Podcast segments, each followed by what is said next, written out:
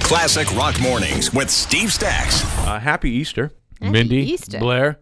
As you. Um, the Easter egg hunt will ensue.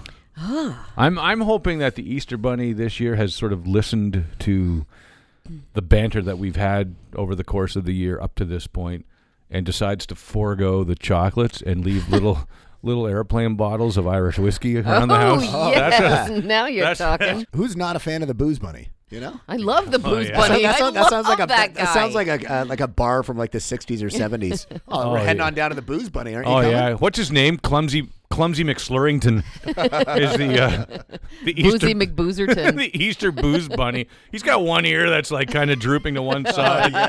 He's got a cigarette hanging out of his mouth. His tail's on crooked. He's got his his his, his, his uh, juice bottle for his vaporizer is all gone. Oh, Yes. his costume just a little bit dirty. Little bit. It's got a little bit of a stank to it.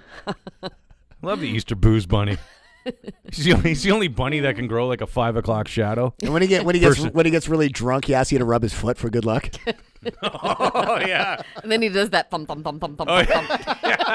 and then his little bunny voice. He's like that. higher, higher. Oh, my God. Ah, Easter booze bunny's actually kind of creepy.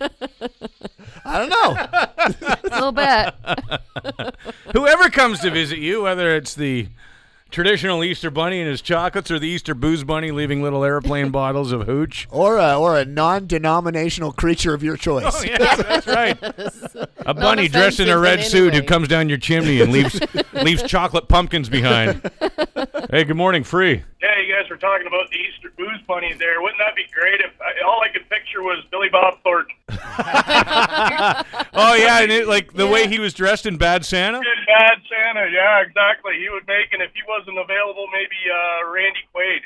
That'd be another good guy. I could play that part. Cousin Eddie. Awesome. That'd be dynamite. I'd pay a dollar to see Randy Quaid in an Easter bunny costume. Oh man, just the way you guys were describing him. That's that's, that's him or Billy Bob Thornton. That's all I can think of. Isn't that a great idea, though? And you know, I, I know it's all fun and games for the kids with their chocolates, but what about mom and dad and the uh, the little airline bottles full of hooch? Oh, exactly. That's that's. Uh, I think I might just do that this year. Who's this? this is Scott. Happy Easter, man! Hey, happy Easter, you guys. Keep it up. Funny stuff. Hey, thanks so much. See ya. Okay, thank you. Classic Rock Mornings with Steve Stacks. Weekdays 5:30 to 9 on Classic Rock. Free 981.